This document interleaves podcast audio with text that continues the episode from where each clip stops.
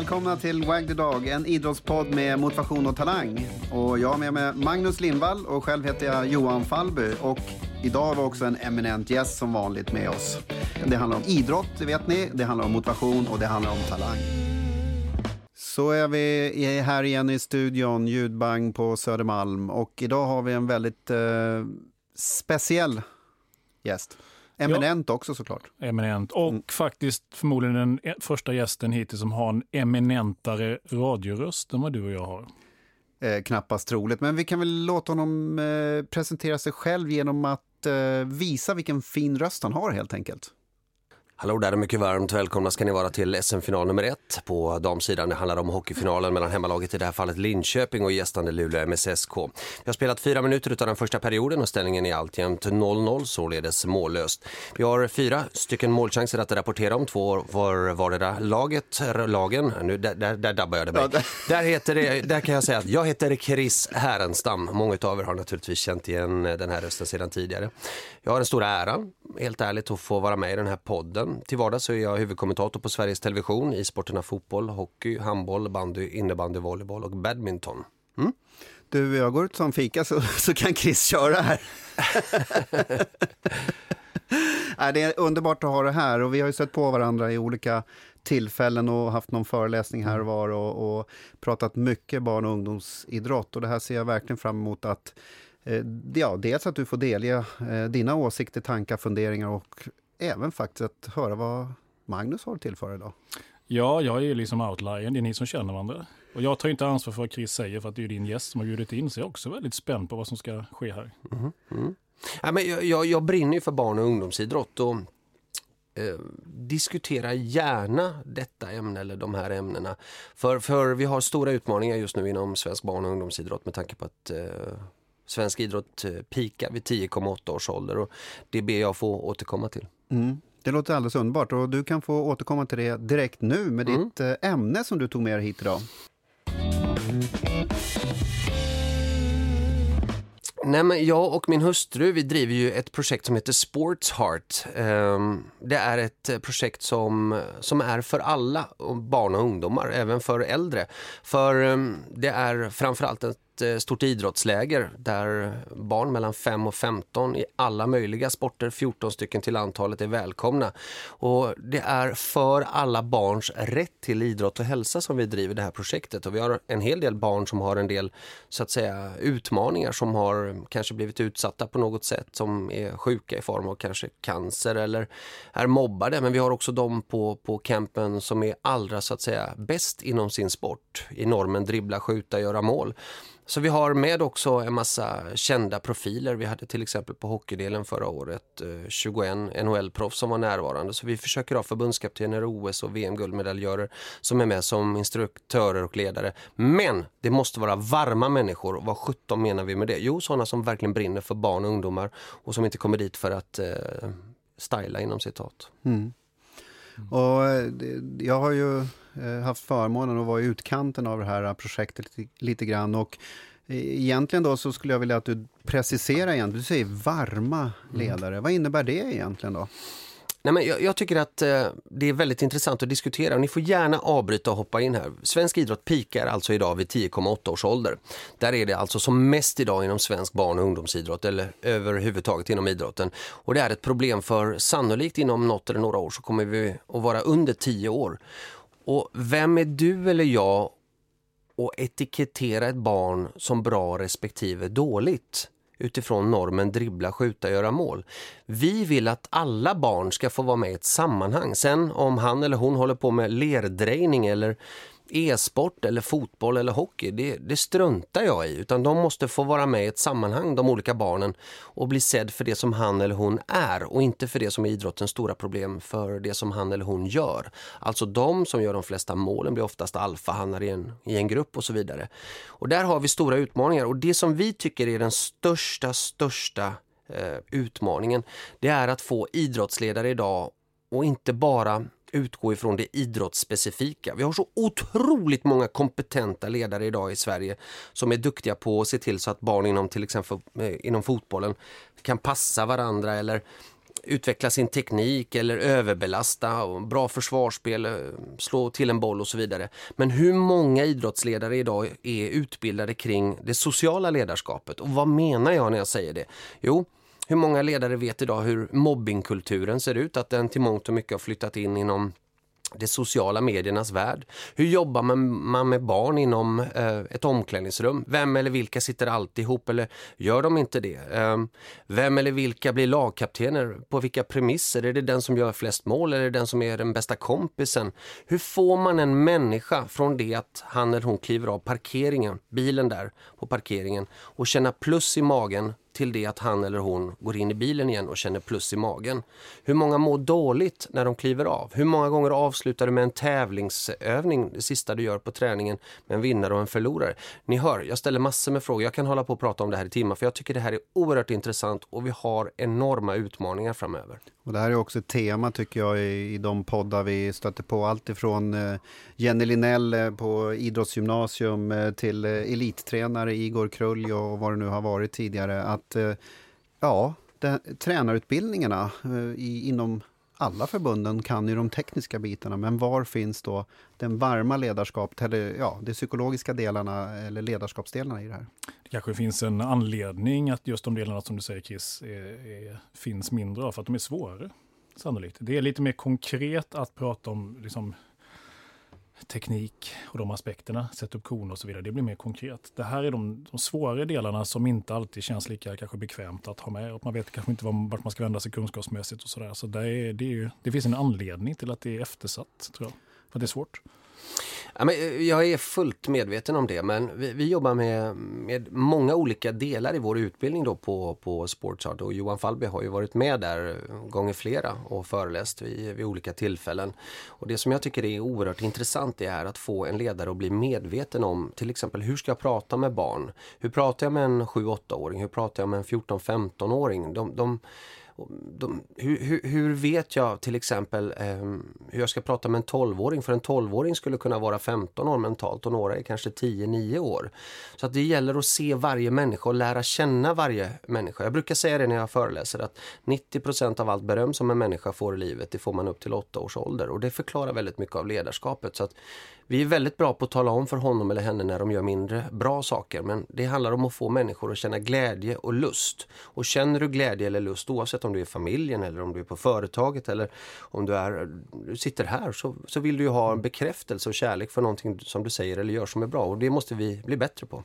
Och här eh, har vi också haft Jean Couté på besök i studion, eh, den mycket välkände professorn våran rockstar som vi har haft här inom idrottspsykologin. Han pratar om det transformella ledarskapet som ju tangerar mycket med att våga visa känslor, våga visa vem du är, erkänna människor eh, för det, det de är och just bygga de här miljöerna som är, det är väl kärnan i det där. Jag, jag tänker så här då, jag menar det här är ju en otroligt central spaning som du tar med dig idag till, till hela podden och det är vårat som vi ser lite uppdrag att sprida kunskap.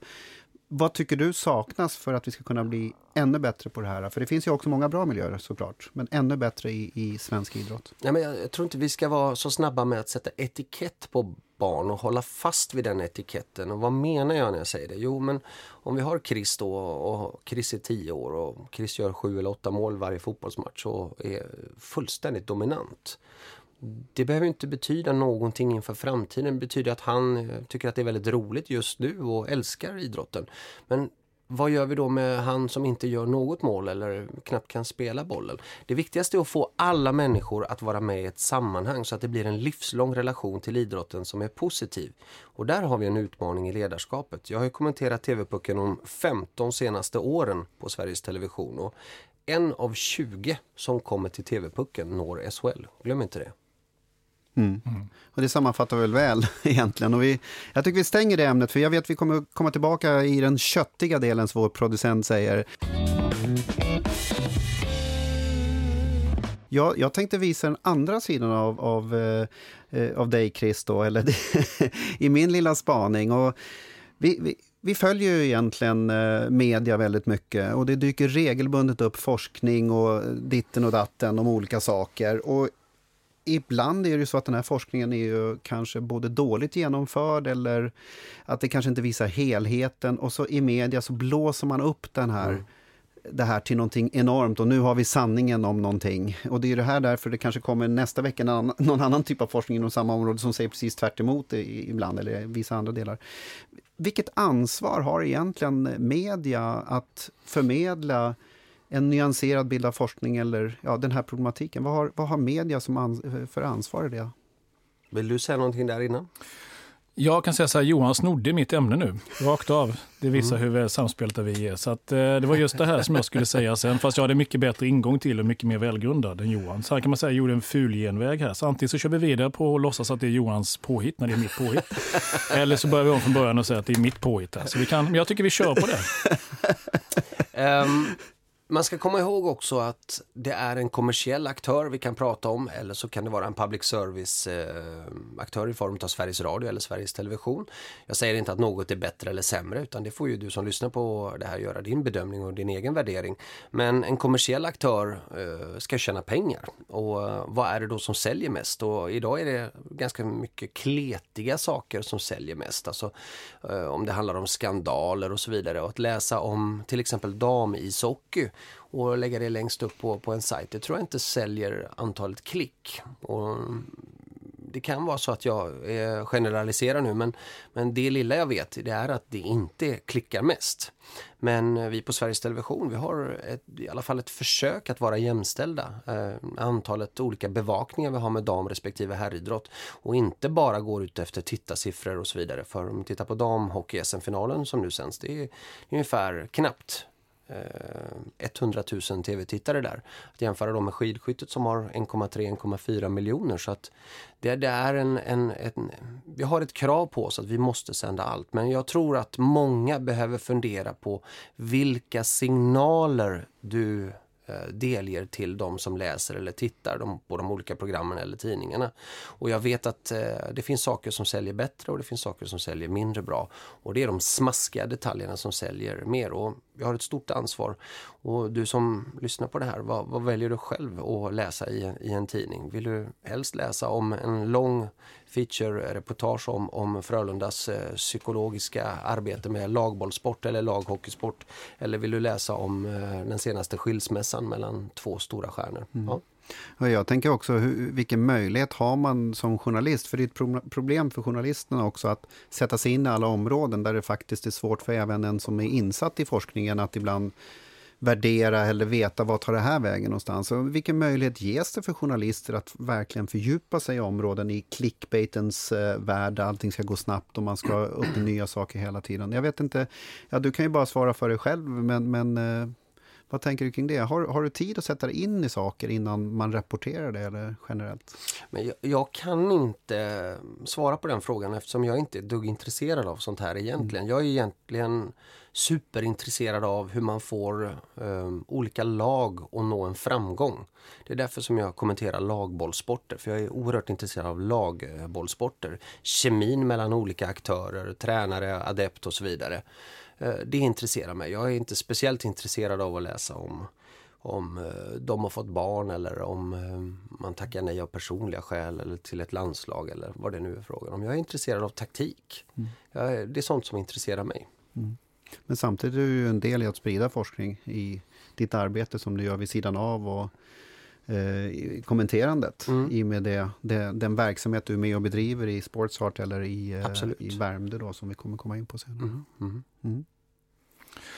Jag kan väl haka på mitt, mitt ämne som jag skojade om innan var just samma sak. Att jag håller på med nu och varit ganska engagerad i det som kallas pseudovetenskap. Alltså sånt trams som kommer som möter och som vi köper som egentligen inte har stöd i forskningen. Oftast kommer det utanför forskningen. Eh, vi har pratat rätt mycket om färganalys och andra dumheter som liksom inte har stöd som man ändå har köpt in.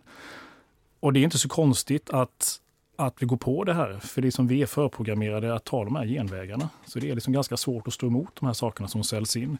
Ibland så kommer ju också det här inifrån forskningen du är intresserad av lagidrott och så vidare, då kommer det någon rapport att någon har gjort en stor studie från Löven universitet eller från någonting som vi kommer kanske prata om i Kixen sen då, där man har sagt att nu har vi kartlagt någonting, nu har vi svaret på en fråga, hur upplever fotbollsspelare press? Vem klarar det bäst? Mm. Ronaldo eller någon annan? Vi har gjort det, vi har stoppat in en massa matcher i en maskin, analyserat, här har ni svaret.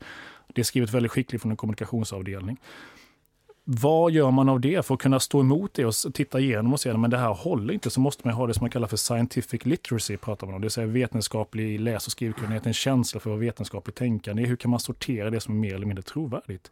Frågan är, har sportjournalister de redskapen idag? Eller kan man ens kräva det? Att man kan se igenom trams och sånt som ligger långt ut på pseudovetenskapliga sidan, det kanske är en sak. Men är det förpackat och kommer från ett universitet, har man den möjligheten och redskapen att kunna se igenom det?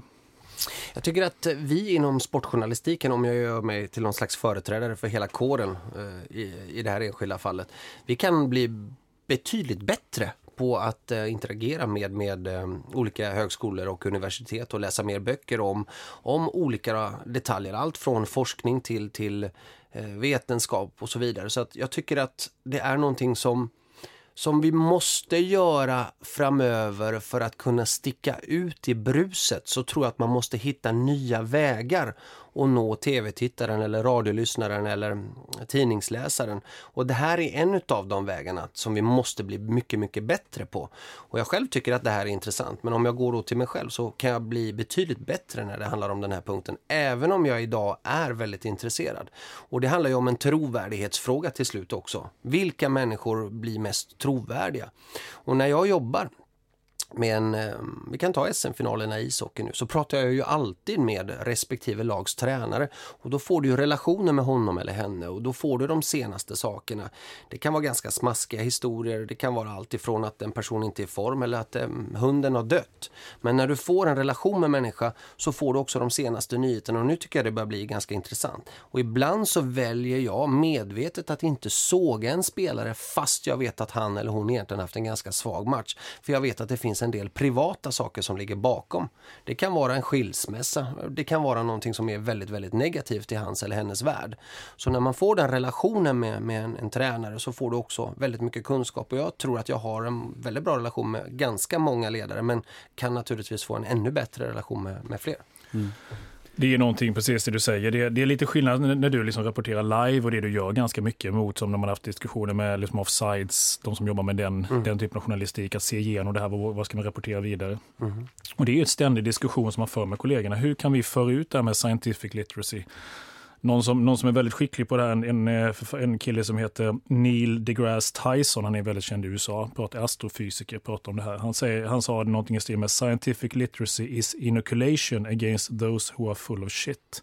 Det vill säga vi behöver ett vaccin mm. mot allt det där som desinformationen som strömmar mot oss och kunna särskilja det från det som är vettigt. Och det gäller också inte minst idrotten och sportjournalistiken är ju en del av hela samhället. Mm. Men de här redskapen är, det är svårt som 17 att kunna särskilja de här sakerna. Så det du sa just att ha en kontakt naturligt med universiteten, högskolorna, ha en second opinion, ha en, vad kallas det, controller man har inom företag ha liksom en, en controller på något sätt som kan hjälpa dem bolla lite grann. Är det här mm. kosher? Är det här okej okay eller inte? Mm. Att diskutera. Jag tycker det här är intressant också samtidigt för att eh, när jag blir uppringd av journalister så tycker jag att det finns ett större intresse kring det här med forskning idag när man pratar barn och ungdomsidrott eller ja, inom det idrottspsykologiska området. Så. så idag får man frågor ibland också mer direkta. Vad finns det för stöd i den här forskningen? Har, jag har till och med varit med om att skicka över forskningsartiklar till journalister. Det gjorde Ja, det, det, är något nytt de sista par, tre åren skulle jag nästan vilja säga. Jag vet inte om det beror på mig eller om det beror på, på miljön. Jag vet inte, vad är, vad är man på väg inom journalistiken? Du, du behöver inte vara en talesperson för hela... Nej, och det kan jag men, naturligtvis inte vara, men jag nej. tror återigen att i det här bruset, det, mm. idag är det så otroligt svårt att slå igenom. Det, det, det som var en nyhet i morse är inte längre en nyhet såvida det inte är någon hemsk terrorattack eller flygplanskrasch eller något sånt fruktansvärt naturligtvis.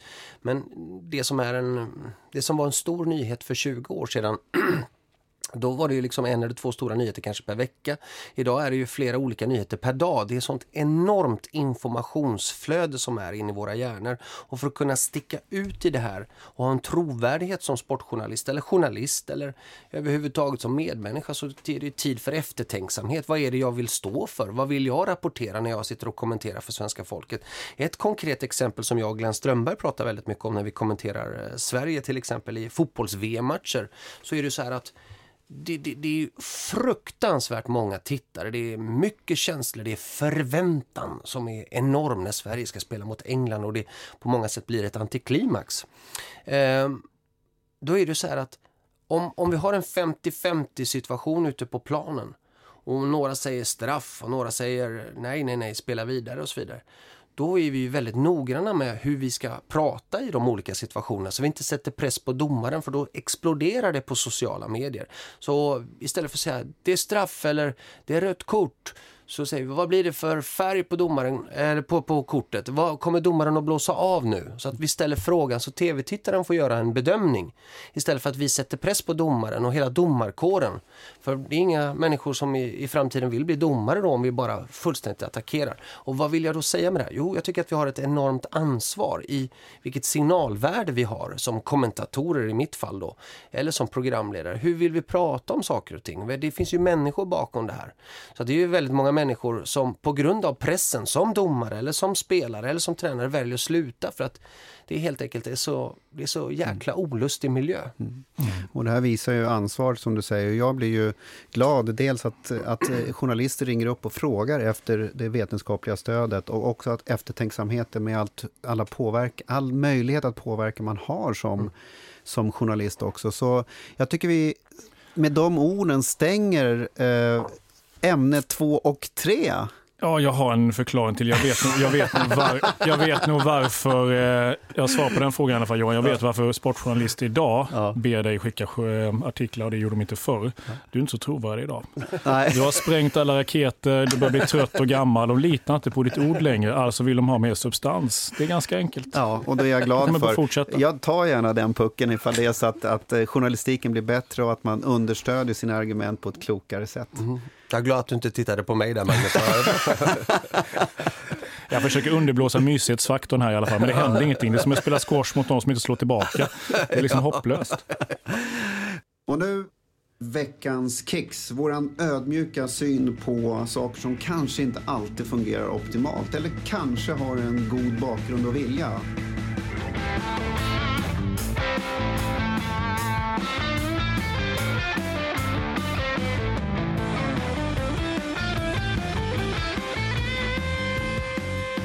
Veckans kicks, bara förklara kort för, för eh, Kiss som sagt var. Det är något man gör med god intention förhoppningsvis, antar vi, men som blir käpprätt åt helvete.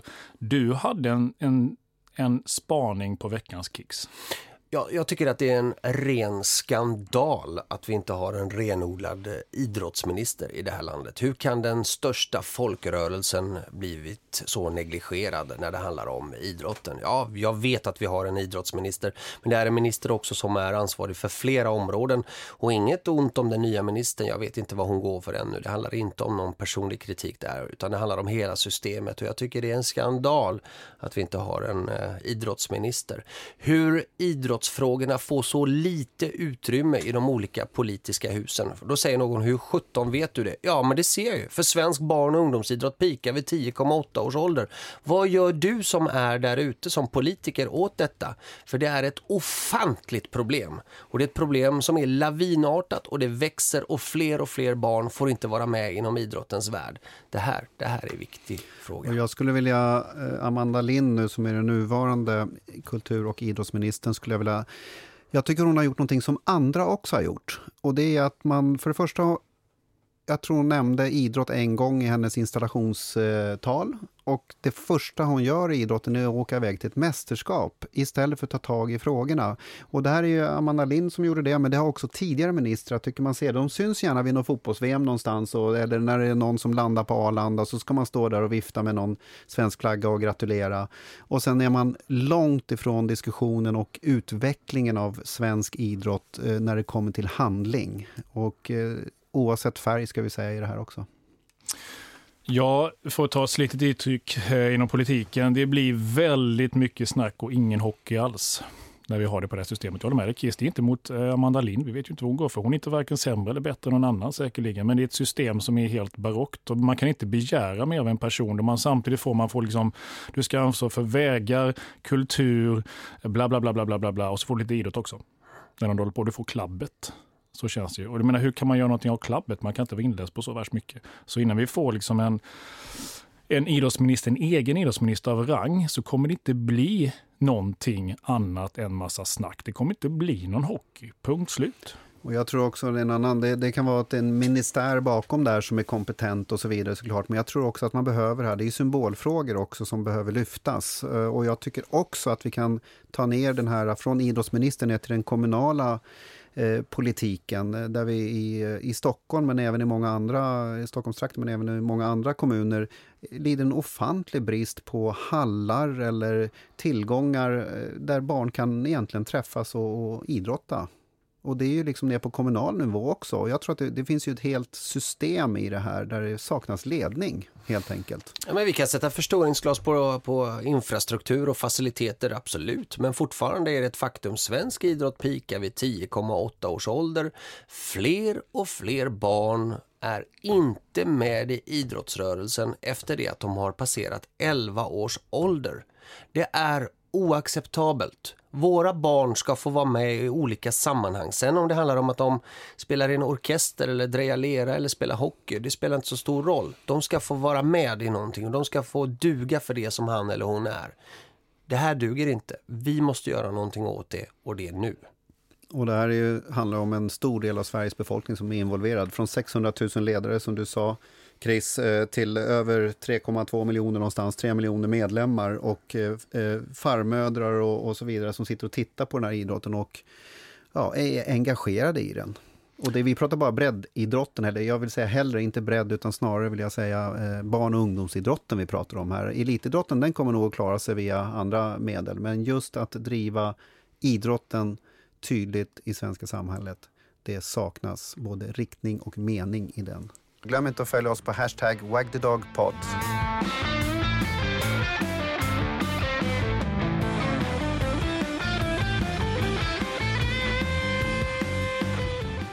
Och efter eh, de bevingade orden så kommer vi in i den köttiga delen som Jamie alltid pratar om. Och en del gäster blir lite förskräckta när vi pratar om det, men egentligen så är det inte så farligt. Och idag kommer vi prata om egentligen eh, föreningslivet och även då Sports Heart. Eh, jag vet inte, du, du, var inne och pratade om det sociala ledarskapet och det ligger till grund eh, väldigt mycket till, till Sports Heart. Kan du gå in och beskriva lite grann? Ni har ju en utbildning och lite sådana saker för de ledare som är med på det här lägret. Men vi jobbar med olika eh, människor som är specialister inom sitt område. Till exempel John Steinberg som är professor och eh, doktor i pedagogik. Hur pratar man med ett barn under de första fem minuterna för att skapa en tillitsbro? Vi jobbar med Caroline Engvall som jobbar för regeringen och drottningen och som leder eh, till mångt och mycket hur det ser ut idag när det handlar om barn som är utsatta. Hur kommunicerar barn på sociala medier med varandra? Hur många bilder tar idag en 13-årig tjej i genomsnitt och lägger ut på sig själv per dag på Instagram eller Snapchat. Oerhört intressant.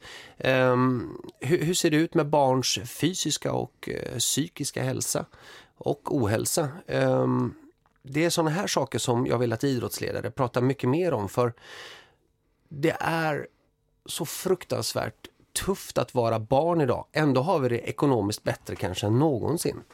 Men fler och fler slutar alltså inom idrottens värld. Så det sociala ledarskapet, hur, hur ser vi till att ett barn mår bra inom skolan eller föreningsvärlden?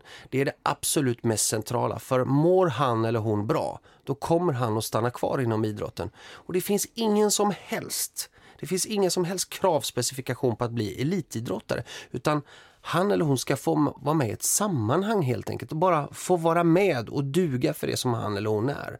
Och då uppnås ju psykisk hälsa, fysisk hälsa. Du får vara med tillsammans med vänner. Det är en socialt, eh, social eh, samvaro som är oerhört viktig för varje person. Så idrottens ansvar att se till att ta hand om människor är så kolossalt viktig. Och återigen, idrottsledare i Sverige fantastiska på när det handlar om att utbilda fotbollsspelare eller schackspelare. Ni förstår vad jag menar. Mm. Men människan då? Mm. Och där får de den grunden i de här utbildningsdagarna som ni har med mm. ledarna. Mm. Och, så, och så har ni 14 idrotter nu. Det blir fler och fler för varje år. Det här utvecklas ju enormt. Och sen så har ni under lägret en, ni skapar den här varma eh, känslan och stämningen där. Kan du beskriva lite grann vad som händer när barnen kommer till, till lägret för att få den här ja, utbildningen, de här upp, den här upplevelsen med idrotten? Först och främst så är det alla ledarna, ett par hundra stycken som får två dagars utbildning eh, och sen så har de en teoretisk och praktisk eh, vecka under själva campen som är mellan den 4 och 9 augusti på Värmdö och i, i Botkyrka. Eh, Mika Zibanejad är ju ny år som ansvarig för hockeyn så han har gått in där och kommer vara med under hela campen på, på ishockeydelen. Vi har nästan 400 platser i hockeyn som är oerhört populär. Men så är det också för, för barnen en, en vecka där vi pratar om att inget barn ska få vara ensamt. Och det är naturligtvis så att några barn vill vara ensamma ibland men om det är någon som sitter ensam ska vi alltid gå fram och kolla hur han eller hon mår så att det inte är någonting som som det beror på någonting som har hänt eh, innan lägret eller under campen. Eh, man ska komma ihåg att många barn som kommer dit också har ju haft en del utmaningar så att säga i sitt vanliga liv och där har ju barnen oftast en etikett. Ni förstår vad jag menar. Man är mm. kanske längst ner i hierarkin, man kanske är den mobbade. Och så, det är ganska tufft att vara med under den här veckan för många av dem får faktiskt som de själva säger, de får en veckas asyl ifrån sin egen vanliga eh, tillvaro. Där man har en där man inte alltid får vara med i gänget. Men återigen, vi har också väldigt många som ligger längst fram i sin idrott. Sådana som är med om vi fortsätter prata hockey i TV-pucken. Men eh, ja, hur, där är vi. Hur, hur hanterar ni det? Alltså för det, det är ju en sak att måla upp de här liksom vackra orden, hur man jobbar. Ni har liksom kvalitetssäkrat mm. med utbildningarna. Men just alltså något vi har kommit in på podden också, man har som variation i eh, nivåer på olika, liksom, folk är olika duktiga, barn är olika duktiga på olika nivåer. Allt från liksom, blivande talanger duktiga till sådana som vi testar på. Ett begrepp som återkommer oftast i psykologin som vi pratar om är kompetens. Mm. Att det är väldigt centralt motivationsmässigt att barn och ungdomar känner liksom att man kan demonstrera kompetens, att man klarar av saker och ting. Och gör man inte det så blir det svårt. Och det är en utmaning i en miljö där det finns väldigt många olika nivåer. Mm. Hur rent som konkret hanterar ni det? Jättebra fråga. Och det kan jag också prata länge om.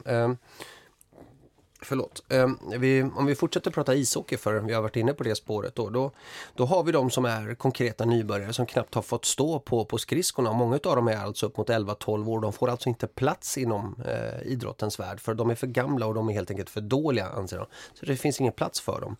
De tränar tillsammans med de som är allra längst fram för det handlar inte om hur, hur bra eller dålig det är. Det handlar om hur du gör övningen utifrån den specifika kompetensen du har där och då.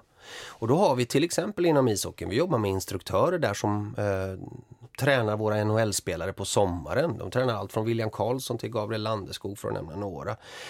Eh, och då, då, kan det handla om ren skridskoteknik. För några handlar det bara om att de vill göra mål och så vidare. Så finns det de som är så oerhört skickliga så det handlar om att du måste sätta, hålla klubban. Man, för, för något år sedan så kapade man klubban på William Karlsson med en decimeter.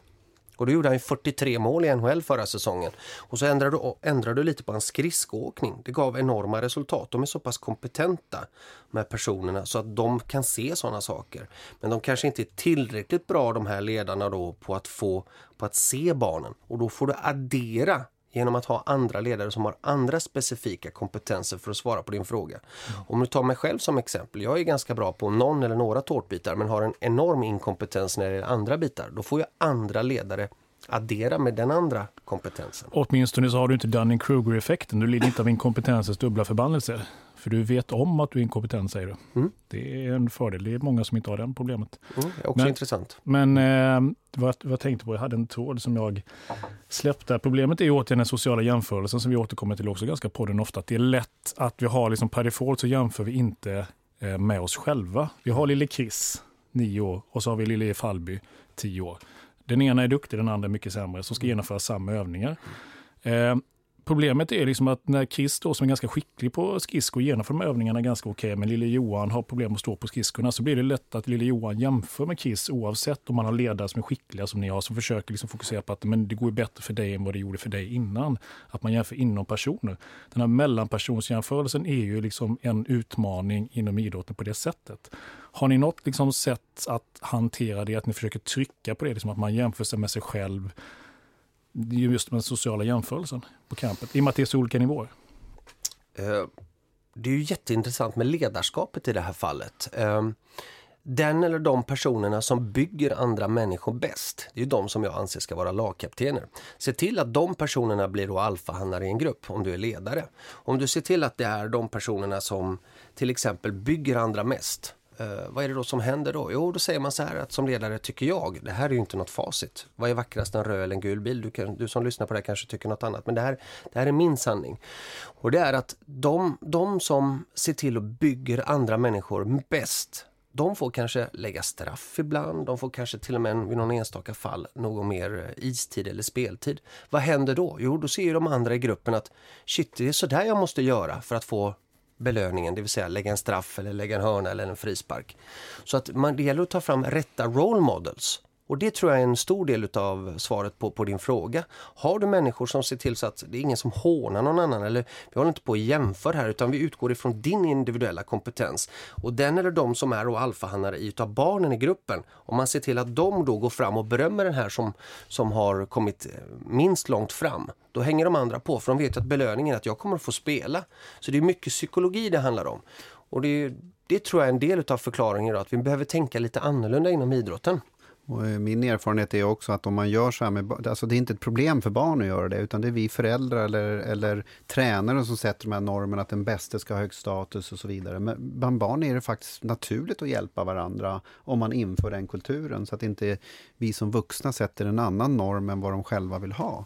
De är, barn är hjälpsamma och sen så är det alltid någon som kommer i och för sig och säger ja men min son han är bra, han måste han måste spela med de bästa och, och, så vidare. Ja, men då är det ju någon förälder som har fört in den normen hos det barnet ofta. Och, och som då har börjat få samma värderingar som de vuxna. Och där uppstår problemet tycker jag. Ja, det, inom idrottspsykologin så pratar vi, har ju några sådana här jättestora dinosaurieteorier kring motivation. och En är sig Achievement Goal Theory heter den. Den handlar ju om också vilket typ av liksom, ingång barn har när det gäller hur man definierar framgång och misslyckande. När är jag framgångsrik, när är jag misslyckad? Är det när jag lär mig någonting nytt? Är det när jag blir bättre med mig själv? Är det när jag vinner eller jämför med andra. På samma sätt kan vi prata om klimat, som man oftast pratar om. Liksom är det ett så kallat resultatklimat eller, liksom, eller prestationsklimat eller liksom ett, ett färdighetsklimat? Uppgiften, det handlar om att prata om task och ego, där, om de klassiska begreppen. Och där är ju ganska viktigt hur man sätter ett sådant klimat, vilket antagligen ni gör på ett ganska bra sätt. Från början är det klart att det här är liksom ett uppgiftscentrerat klimat. Det är det som liksom vi definierar när vi liksom känner oss framgångsrika i det här fallet. Att du jämför det med dig själv. Alla kan vara vinnare i sådant klimat. Mm. Det är det som är den stora fördelen. Jämför med som idrotten i stort, där det per definition rätt ofta blir ett egoklimat. Man ska jämföra sig med andra. Skitsamma att jag var dålig idag. Jag var bättre än dem i alla fall. Jag brukar ta ett exempel som jag själv har förändrat på. Jag, jag, tycker att jag var helt kass som idrottsledare bara för några år sedan. Det kan vara två, tre år tillbaka. Jag lär mig hela tiden och är fortfarande väldigt, väldigt outvecklad. Men jag har några bitar som jag tycker att jag är någorlunda bra på. Och ett av dem handlar om att se barn och berömma barn. Um, om, om, om man som idrottsförälder tänker så här att jag måste se till så att mitt barn blir bra eller mår bra. Då tror jag att det är helt fel utgångspunkt. Utan utgångspunkten måste ju ligga i att om jag ser till att alla andra mår bra, då kommer mitt barn må bra. För om hela gruppen mår dåligt så kommer det sprida sig som ett virus även till mitt barn. Så att det handlar om att se till att alla mår bra för då kommer det direkt och indirekt också se till så att mitt barn mår bra och är i en sund miljö. Och hur gör man då det? Jo, jag tror att de första fem minuterna och de sista fem minuterna på matchen, på träningen, på samlingen är så kolossalt viktiga. Att varje barn får vara välkommen till samlingen. Vad kul att du, du kommer och så vidare. Nej men nu pratar jag med honom eller henne. Och så får man ställa några frågor. Och du vet ju ibland, du ser efter ett tag att några barn har ett sämre kroppsspråk. Eller det kan vara någon som har ADHD och det är en härlig utmaning. Och då, då, då behöver vi prata lite ex eller, eller ta lite mer tid med just den personen. Men jag tror att det är kolossalt viktigt att se till att omgivningen mår bra. För det kommer att ha en sån påverkan på hela gruppen. Så att, jag vet inte vad ni säger om det. Jag gillar ju den ingången du tar där, för att eh, det är ju inte sällan som det sitter en kanske en 16-17-åring i, hos någon idrottspsykologisk rådgivare någonstans i landet och har skam eller känner skuld till sina föräldrar just för det du säger. Föräldrarna har krattat gången, de har köpt de dyraste klubborna, de bästa skorna, den finaste hästen, båten, vad det nu är för någonting, vilken idrott det är. Och sen så byggs det här skuldberget upp, eller den här tyngden sätts mer och mer på på barnens axlar. Eh, och det är ju för att barn, eller föräldrarna vill ju vara snälla. Mm. Det är ju inte så att de nu jäklar ska vi sabba för min lilla dotter här eh, och köper det bästa. Utan det är ju, ja men vi vill ge bästa förutsättningarna. Och så bygger man någonting annat och så kanske man ja, kör sitt race på något sätt och ska vara med de bästa hela tiden. Och det är väldigt resultatorienterat då, eller egoorienterat som du var inne på Magnus. Och så skapar man det här klimatet runt omkring. Och det, det du ger som ett exempel är ju ett typexempel på hur det skulle vara så himla bra om föräldrarna förstod mer om just den här teorierna kring ego och task, då, eller jag brukar kalla det resultat eller prestationsorientering för att sätta in det i ett idrottssammanhang i Sverige. Eh, för då skulle man bygga de här fina miljöerna, det skulle ge, ges mer utrymme till barnen och till ledarna skulle bli mycket enklare, de skickliga ledarna som förstår det här och har lärt sig det här.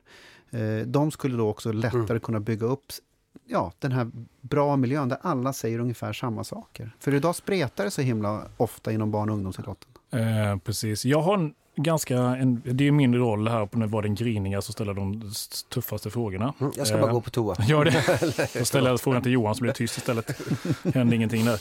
Jag spelar eller squash mot dig. Eh, jag sitter med Generation Pep som mm. vi jobbar för att få igång mm. barn och unga. Vi, det är mycket av de här frågorna vi diskuterar med sådana här projekt. Eh, och så ska man utvärdera det och fundera på planen ser bra ut, det ser jättesnyggt ut överlag. Men vad ger det för någon effekt? Och då pratar vi ofta om det här med hållbarheten. Mm. Det är en sak att undvika det som en kollega till mig, jag vet inte han och Jan Ekblom som har myntat det som kallas för tomtebloss, att man gör något väldigt spektakulärt just här och nu. Det lyfter upp, alla är väldigt på G, men sen dör det ut ganska snabbt, eller en begal, ungefär så. Vad är det i Sport Hearts mm. som liksom inte är tomtebloss? Lyckas ni få till en hållbarhet mm, i det här? Liksom, blir det någonting mer än just det här campet? Vet ni någonting om det? Fan, det är andra gången han får bra fråga. Alltså, ja, vi, har, vi, har, några minuter kvar. Du ska okay. eh, svaret är nej, vi lyckas inte alls. Nej, men, eh, okay, eh, klart. Vi går vidare. Vi, vi, det var det mest ärliga svaret idag. Det ska du ha cred för. Vi, vi, sitter ju, vi har ganska tunga partners, precis som Jämpep har. Och vi har... Eh, eh vi har, tycker vi, en väldigt bra lösning på det hela. Och vi har gjort en digital plattform så att varje idrottsledare eller varje förening har många olika avsnitt i det sociala ledarskapet. Och varje avsnitt är 10 till 15 minuter långt och det finns ett digitalt paket som varje klubb eller idrottsförbund eller företag till och med kan ha med sig av. För det handlar om ledarskap i en grupp. Och det handlar och då i de här digitala programmen om fysisk och psykisk ohälsa. Det handlar om pedagogik, det handlar om fysiologi, det handlar om retorik och så vidare. Och det, det är precis det jag pratar om. Så att om du är intresserad och har lyssnat på de här första tio minuterna med de olika experterna som vi har så kanske du blir intresserad av nästa moment. Ett konkret exempel som John Steinberg inleder med i sitt första program är att ditt lag ligger under med 1-2. Dina förväntningar inför den här matchen var att ni skulle vinna enkelt. Du är irriterad på resultatet, du är irriterad på prestationen. Vad säger du i pausen, i halvtid till barnen? Hur säger du de olika sakerna. Vad är det du ska göra för att få in en optimal prestation och få ut en glädje efter avslutad match? Det är en frågeställning som han börjar med och det tycker jag är oerhört intressant. Så att Istället för att åka och lyssna på en föreläsning med Johan Falby som för övrigt är väldigt intressant att göra men du måste du åka fysiskt till den och så vidare. Du, det tar massa tid. Så kan du sitta alltså på din mobiltelefon eller surfplatta och så tio minuter på kvällen när du ska till och lägga dig eller om du sitter framför tvn eller oh, om du är på bussen eller tåget eller pendeltåget eller vad du nu åker. Kan du titta och sen kan du titta på nästa tio minuters avsnitt och vi har massor av avsnitt som handlar om olika saker och du kan också interagera med de olika experterna så du kan ställa frågor till honom eller henne och så får du svar på dem. Toppning eller jag har en tjej som, som har det här det här problemet eller en kille som har det här problemet och så vidare. Så det tycker vi är en bra lösning. Det är bara ett, det är bara ett problem med, med den här tränaren när han kommer ut i paus. Och då är det tre som är borta för föräldrarna tycker att laget är för dåligt och de har bytt till det andra laget som leder i halvtid. ja, det är bra. Men man blir ju lite förvånad ibland just det här med att det, det, jag, jag upplever att den elitidrott som jag jobbar i, och har jobbat i några år, eh, där är, pratar man mindre om resultatet än vad man gör i ungdomsidrotten ibland. Och mm. Det här exemplet är ju talande och väldigt vanligt som man ser. Mm. Och jag, jag upplever det som ett stort problem, för i elitidrotten har man ju kommit på det här. Ja, men om vi fokuserar på prestationen, ja men då kommer vi få bättre resultat. Mm. Men i ungdomsidrotten så är det sannolikt för liten kunskap eller det drivs av, av personer som kanske inte har, ja, inte har genomskådat det här riktigt. Att processen mm. är alltid viktigare än resultatet. Du förstår vad jag menar? Ja, intressant. Ja. Men var, var, var det inte ett bra svar? Eh, jag har fortfarande kvar i tanke kring något annat. Där. Jag tyckte ditt svar var fantastiskt bra, Chris. Mm. Men, mm. hade detta varit en hearing och du skulle försvara dina forskningspengar så hade jag sagt att okej, okay, ni bygger en struktur vidare, de digitala plattformar. Jag gillar det jättemycket. Får det kidsen att stanna har, kan, har lyckats ni med Sportart skjuta på 10,8 dropout som du själv sa att kidsen lägger av? de som väl är på era sportscamp, bidrar det här med som ni gör på och efter med digital allting, att det är större sannolikhet att vi får behålla dem inom idrotten? Vet ni någonting om det? Kan ni följa dem på något sätt? Eller, eller vet ni något om just hållbarheten i själva beteendet? Ja, det är också en intressant fråga. Nu har 3-0 till honom här ja, Inga svordomar här nu. Eh, nej, men, Eh, vi kan ju inte som ensam aktör vara ansvarstagande för att ändra på 10,8 peakåldern. Det måste många olika organisationer göra, till exempel Genpep. Men framförallt så måste idrottsrörelsen göra det. Och nu kommer vi till en mycket intressant eh, punkt. Och nu, det är nästan så jag blir provocerad, lite irriterad på den här. För vi har så många företag idag som sponsrar de olika idrottsföreningarna. De sitter, ta med 17 på en enorm makt. Ställ krav för 17 på de olika idrottsföreningarna att vi kommer inte sponsra er om inte ni står för de här och de här värdena. Det är respekt, empati, alla människors lika värde, jämlikhet och så vidare. Om ni visar upp att ni står för de sakerna, då tar med 17 kan vi till och med sponsra med ännu mer medel. Men idag så är det så att de sponsorerna, det finns några stycken ska jag säga som tar, en enorm, ett, tar ett enormt ansvar och är superhäftiga. Men allt för få eh, samarbetspartners tar det ansvaret. Så de sitter på en enorm makt och vi vet ju alla hur lite pengar det finns i vissa idrottsföreningar och hur mycket gärna vi vill ha in den här 25 000 kronors fakturan eller 250 000 kronors fakturan eller till och med 2,5 miljoner kronors fakturan. Mm. Och där sitter de på en makt. Och den tycker jag vi ska diskutera mycket, mycket mer. Och du pekar på ett jättestort problem också. Det är när jag är ute och gör en del föreläsningar och så vidare så kommer just den frågan, hur kan man ge lokstöd till den och den och den föreningen när de gör på det här sättet och alla vet om det? Och det tycker jag är en jätteintressant fråga att lyfta. Nu kan vi inte ha någon någon slags kontrollapparat som kostar mer än pengarna man, man kan dela ut i ett lokstöd. Men, men eh, sponsorerna har å sin sida en, en lättare eh, makt att, se, att reglera det här. Och kanske behövs ett nytt system med fördelning av de här pengarna till föreningarna eh, ja, på något sätt som premierar just långsiktigheten i, i, eh, i barn och ungdomsidrotten tror jag. Vi lyfte det någon gång när vi var riktigt förbannade. Vi blir ju det, så var tionde poddavsnitt blir Johan riktigt irriterade. Det var är, är ni det nu? Nej, nu är det mellan aggressivitet. Men vi var arga en gång faktiskt, det hände. Och då var vi jättearga på en kick som vi lyfte en, en fotbollsklubb i Sverige som eh, sysslade lite för mycket med selektering och hade lite sådana här grejer. Och då slängde vi oss till och med, om det var gästen då, eh, som sa vi skulle 17 ta införa lokskatt för de här som liksom inte bara att de liksom inte gör någonting bra, utan de sätter käppar i hjulet och har sådana här selekteringsprocesser och dokument på nätet som säger de här sakerna som går helt emot vad man kan förvänta sig. Då borde få betala tillbaka pengarna i så fall, om man bedriver verksamhet på det här sättet som uppenbart selekterar och gör de här tveksamma sakerna. Och som bidrar till, om ni lyckas skjuta på 10,8 lite längre när ni gör bra saker, så bidrar ju de till att liksom faktiskt dra den åt andra hållet om något? Men min vision det är ju på något sätt att vi ska få den här utbildningen och få 10 000 ledare som går här och kanske en 50 000 barn som går på ett jätteläger. Typ en jättevattenfestival som det var förr i Stockholm, att det blir en stor festival det här. Men det ska också samtidigt vara en enorm utbildning för svenska idrottsledare oavsett sport, oavsett ålder. På vår camp så är det så att du från 16 års ålder uppåt får vara ledare och vi har väldigt många ungdomsledare. Och där har du jag är väldigt tacksam för, för de har ju fortfarande, de är ganska så odrejade och fortfarande påverkbara. Men om du går till dig själv då, om, om, om jag går till mig själv i det här fallet så jag är ju närmare 50 än 40 år. Du har varit med ganska många år nu Chris och du har ju fått, du har formats ganska så mycket. Jag är fortfarande ganska nyfiken men hela min personlighet har ju formats väldigt mycket. Många av de här unga, de är rätt formbara. Och kan vi få honom eller henne som är ganska ung till att fortsätta vara idrottsledare och också få honom eller henne att förstå vikten av att du är viktig som idrottsledare för barnen i Sverige.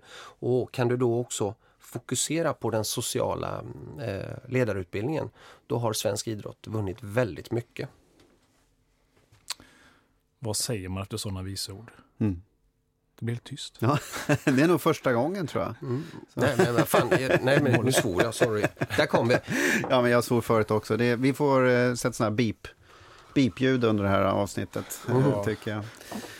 Ja, ja, du... ja, jag tänkte, du kanske kommer osökt in på det, men, men din del i det här, Chris, nu pratar vi om Sport Hearts och liksom det här med Generation Pep och allting, få, få kidsen att stanna och liksom mm. alla de här stora värdena. Du har ju väldigt mycket erfarenhet också som sportjournalist från den andra sidan. Mm. Alltså från eliten. Den är som eliten av eliten av eliten. Det är där som alla de där barnen som lägger av i 10,8 eller fortsätter ser som Fifa-gudar. De där som de aldrig når. De som du ser live och kommenterar. Alltså elitidrotten till exempel med fotboll och hockey många andra idrotter.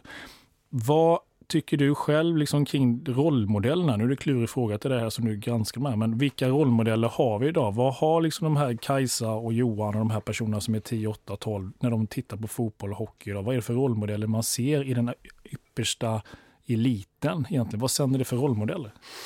Jag höll i en frågesport eh, på en stor eh, restaurang i fredags och en av frågorna där handlade om eh, Sveriges mest populära idrottsman eller kvinna, i det här fallet Charlotte Kalla. Och det är en jättefin role model. Men jag vill backa lite där, hur du började frågan så är det ju så här och det här tror jag att ni kommer tycka är väldigt intressant just ni två.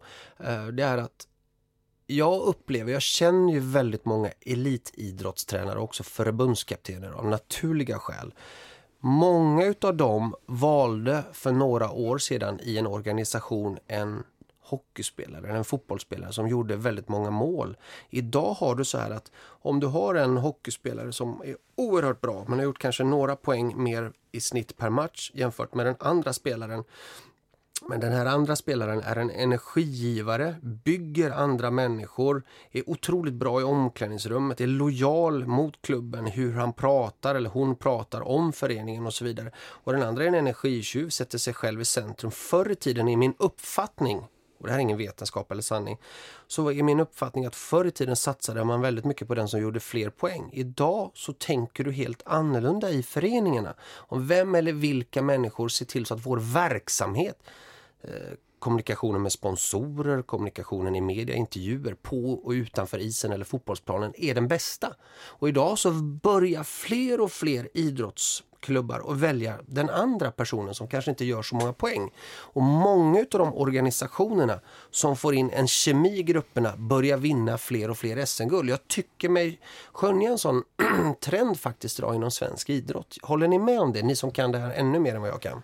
Ja, jag får nog den känslan också, men det är totalt ovetenskapligt och en professor sitter vid bordet. Så. Men, men jag, jag, jag, får den känslan också att det blir viktigare och viktigare. Och jag är inne lite på de här sponsorerna som du pratade förut, att jag får en känsla att det går den här riktningen också.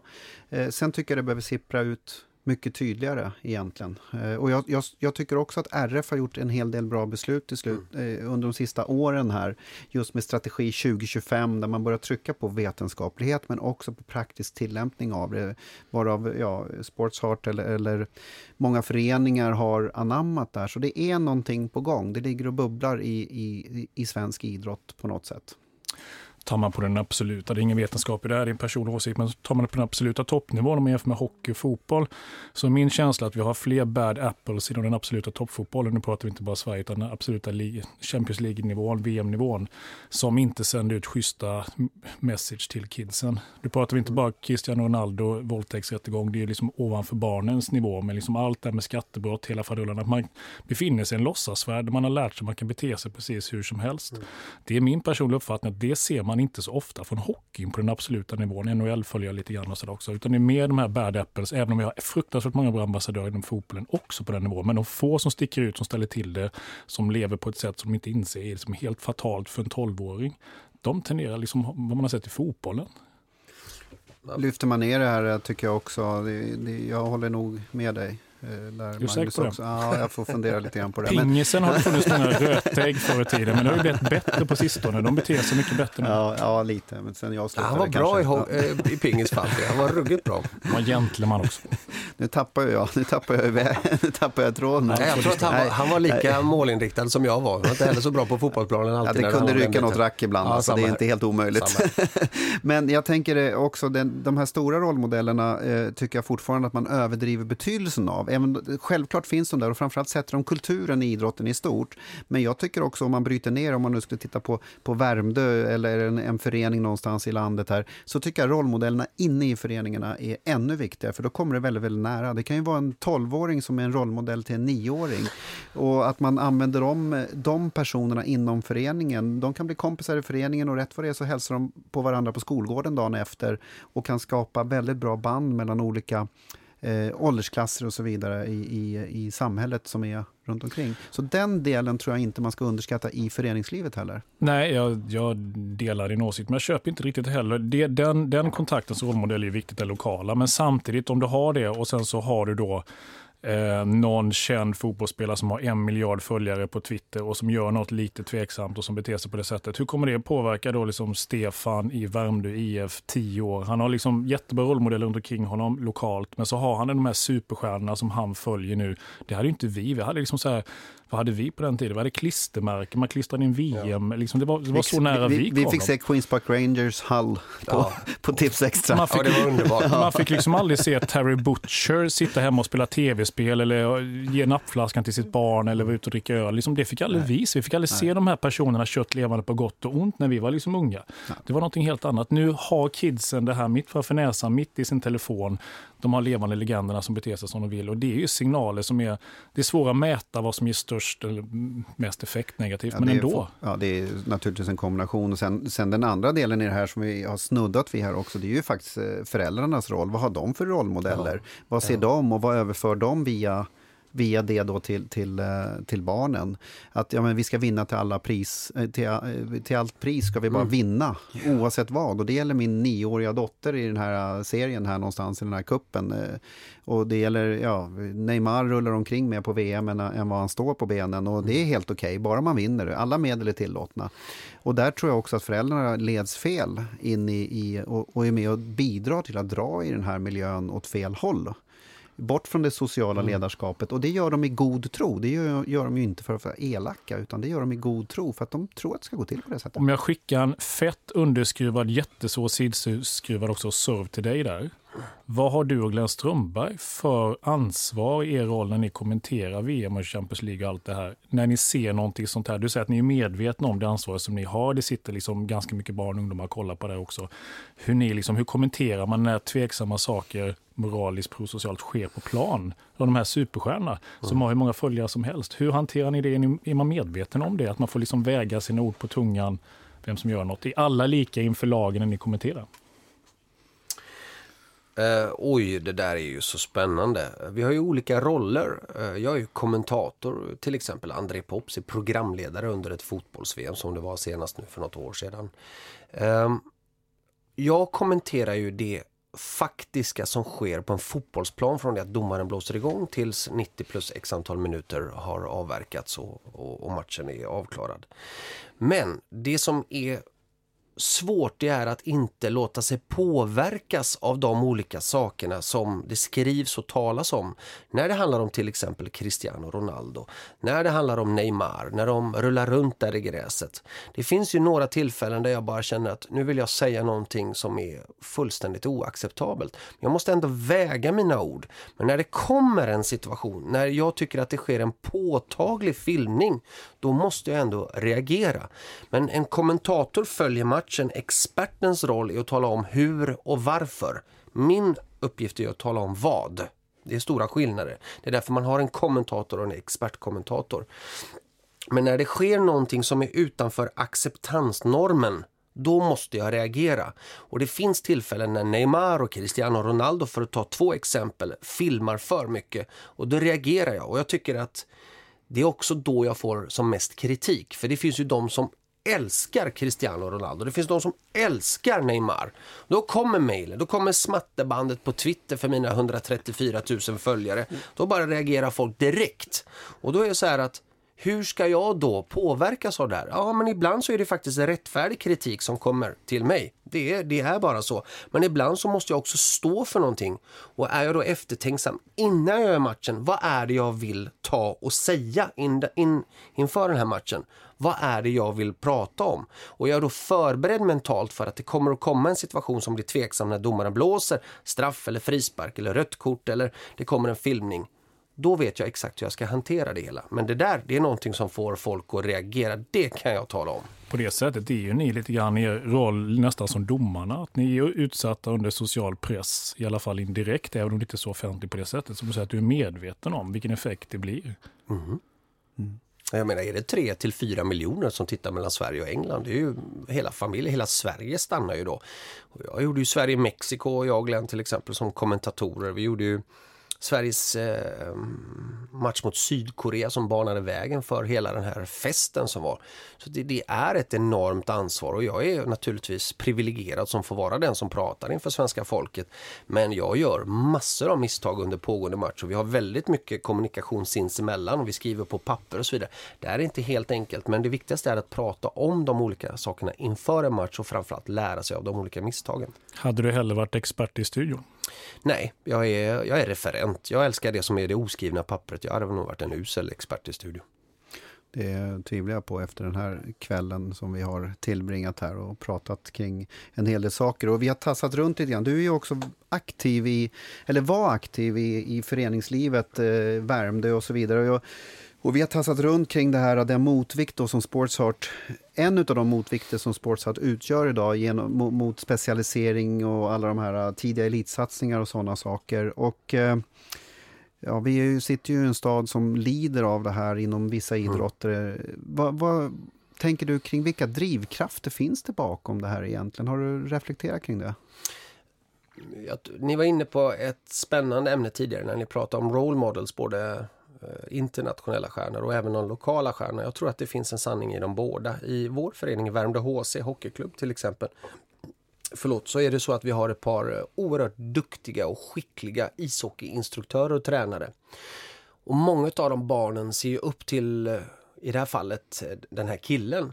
Och då är det så viktigt att få den här killen att förstå också att det inte bara handlar om att du har spelat på en sån hög nivå, och du är otroligt bra skridskoåkare och du är en fantastisk instruktör. Kan du addera för den här människan också att du, du är den som ska vara den som ger eh, mest kramar och se, se de här killarna som kanske inte är längst upp i hierarkin, de som nästan inte gör någon poäng på hela säsongen. Så jag tror att de har ett enormt ansvar. Jag tror att ishockeyn idag, om jag inte minns fel, så pikar svensk ishockey vid sju års ålder. Det är väl bara simningen som är sämre på sex års ålder. Jag kan ha fel där, men det har ju förklar naturliga förklaringar med tanke på att folk lär sig simma och sen slutar de med, med, med simningen. Men jag tror att varje förening som svar på din fråga behöver prata om vad står vi för? Vad vill vi med vår verksamhet? Åh, oh, tänker alla, oh, vad flummigt och vad jobbigt. Men det arbetet måste utföras. För att om du vet att det här står vi för. När de blir 12 år, då jobbar vi på det här sättet. När selekteringsfrågorna börjar bli så centrala. När, när vi är 14, då jobbar vi på det här sättet. Och när vi är 8 jobbar vi på det här sättet. Och vill man vara i våran förening, ja då är ni varmt välkomna. Annars finns det andra föreningar som jobbar med tidig selektering. Och då då gör de det. Sen får man tycka vad man vill om det. Men bara man är tydlig med vad man står för. Och att det finns en transparens och tydlighet i Ska du ta uttagningar på antalet träningar eller ska du ta det på närvaro på, på, på just på träningar eller ska du göra det på de som är bäst eller sämst? Ska du ha ett första, ett andra lag? Så svaret på din fråga är att om styrelsen gör det stora, tunga, tråkiga skitjobbet men som är så otroligt centralt, vad står vi för? Då har vi mycket vunnet. Och då vet jag att ute i Värmdö, Värmdö kommun och föreningarna där ute gör ett jättejobb för att just jobba för en mer hållbar ung, barn och ungdomsidrott. Jag har själv varit där ute och, och pratat inför massa duktiga tränare och föräldrar. Men, men hur värjer man sig? För Värmdö ligger väldigt nära andra kommuner eh, i, i Stockholm och eh, rätt vad det är så kommer det lite större drakar och så, så snor de med sig några lirare någonstans i någon idrott. Hur värjer man sig överhuvudtaget kring det här? Jag vill för det första säga att vi har enorma utmaningar i de olika föreningarna jag är med också. Det är verkligen inte någon eh, role model på, på alla möjliga sätt. Det finns några punkter där vi kanske ligger i framkant men det finns många andra punkter där vi ligger långt, långt bak. Är, så att folk verkligen som lyssnar på det här förstår det. Så det är, det finns utmaningar, tro mig. Men jag tror att som svar på din fråga är den största utmaningen där att jobba med föräldrautbildning. Du var inne och nuddade på det tidigare. Det tycker jag är spännande där när du var inne på det Falby. Och kan vi få också föräldrarna att vara med i den här utbildningen när man kommer då till idrottsföreningen i början utav när den lilla tjejen eller den lilla killen kommer in i ja, det kan vara gymnastikföreningen eller ridsportföreningen eller fotbollen, innebandyn, hockeyn, whatever. Kan vi få föräldrarna också att vara med på en utbildning där, att det här står vi för. För om du börjar gnälla när barnen är 12 år, då har inte du varit med på det som vi pratar om när de är 7-8 år, när de börjar. Där, där har vi en central punkt som jag tror att vi många gånger i Sverige glömmer bort. Vad, vad säger ni? Jag vill höra era åsikter där. Ja, det är väl ungefär eh, min åsikt också. Så jag, vet Nej, men jag är ute och föreläser en hel del för föräldrar och, och man måste få föräldrarna att förstå. De gör ju inte de här misstagen för att de är elaka, utan de gör det i god tro och för att de vill sitt barn sitt bästa. Och det är där man måste mötas någonstans och hitta en modell som passar med dels det som du var inne på med det sociala ledarskapet, eller att man, att man utbildar eh, ledare och tränare, att man har en stabil förening som verkligen står upp för någonting och att man då eh, berättar och utbildar och möts med föräldrarna någonstans i ett, i ett tätt samarbete runt den här idrottsmiljön. Då. Och det är mm. det ni pysslar med på lägret och, och, förhoppningsvis så får det då ringa på vattnet ut till de här föreningarna som de här barnen kommer ifrån så småningom. Eh, och med alla de ledare ni, eh, ni utbildar. Så att jag, jag, tror att det är en helhet i den här triaden som jag brukar prata om också. Just barnet, idrottaren då, eh, föräldern och tränaren och som ska finnas i en fin miljö en idrottsmiljö som är varm och inkluderande. Men mm. också faktiskt, och det ska man inte glömma, för ofta sätter folk mot, motsatsförhållanden, den ska också vara utmanande. Ja, så, att, så, att, mm. man kan verkligen, ja men det finns chans att ut, utvecklas i den här miljön. Eh, det, det tror jag är någon slags konklusion av dagens samtal. Eh, Magnus har viftat lite här nu. Han har varit tyst ett tag. Han leder fortfarande med 3-0, men jag väntar. Nej, det är, bra så alldeles. Ja, okay, 3-1. Ja. Jag viftar Och det är ju inte resultatet som räknas ändå, så att, vi kan ju gå vidare i livet snart. Ja, just det, det, det, det är hur det känns. Hur känns det för dig? Jag viftar med öronen möjligtvis. Nej, men vi har tänkt att det är, som du säger Kiss, jag tror det är just att få med sig helheten, att få med sig också föräldrarna är väldigt, väldigt centralt. Eh, för det, det är ju liksom miljö, vi pratar om goda miljöer, men då pratar vi också miljö ganska brett, inte bara när man är och tränar eller sportsarts eller vad det handlar om, utan också på hemmaplan, hemmamiljön som är ganska central. Att få med de här rollmodellerna. Jag tror att många föräldrar som varit inne på många gånger eh, i podden också gör saker och ting av god intention. Mm. Det är inga onda människor vi pratar om. Och det är lätt att man har det, liksom att man gör det för nej, man har god intentioner, men alla vill sitt barn väl nästan. Men vägen till helvetet är ju likt förbaskat stenlagd med goda intentioner ibland mm. ändå. Mm. Så lätt, lätt att det blir fel när det finns en god intention. Och därför är just sådana här kunskaper kring det som vi ändå har ganska koll på, det börjar komma ut nu. Du reser ju land och rike runt och du knappt är hemma Johan för liksom att försöka liksom föra ut de här idéerna, dina böcker och så vidare. Och ni gör det i Sportart. Så att det, de kommer ju långsamt ut. Mm. Men det är nog viktigt att få med sig hela, hela, det låter klyschigt, men få med sig hela miljön. Mm. Sist jag var hemma så var i alla fall inte låset bytt. Så att, eh, jag är nöjd. jag kände igen dig. Jag, jag, tycker att det har varit jättetrevligt som vanligt Chris och, och, Magnus. Jag får inkludera dig då också. Då. Vi ska ju vara inkluderande i våra samtal. Så att jag tycker det har varit en väldigt spännande och eh, jag önskar all lycka till med, med Sportsheart och andra uppdrag som du eventuellt har. Jag vet att du är ute och föreläser en hel del kring de här sakerna också. Och jag ser fram emot eh, nästa spännande uppdrag som du står inför som kommentator. Eh, du ehm, har ju en lite bättre radioröst än vad jag och Magnus har. Det var ju det vi konkluderade inledningsvis idag.